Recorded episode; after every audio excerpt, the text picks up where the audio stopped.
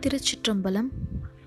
பன்னிரு திருமுறைகளில் பத்தாம் திருமுறையான திருமூலர் அருளி செய்த திருமந்திரம்.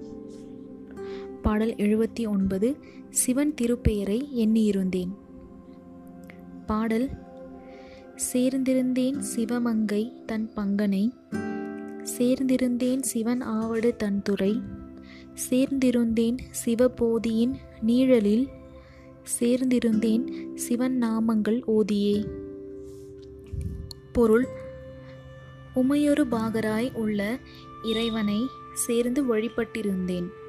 சிவபெருமான் சீவர்களை பக்குவம் செய்யும் வீணா தண்டின் முடிவிலே உள்ள சகசர தலத்தில் சேர்ந்திருந்தேன்.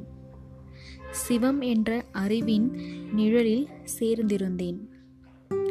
அப்போது சிவன் திருப்பெயர்களை எண்ணியிருந்தேன்.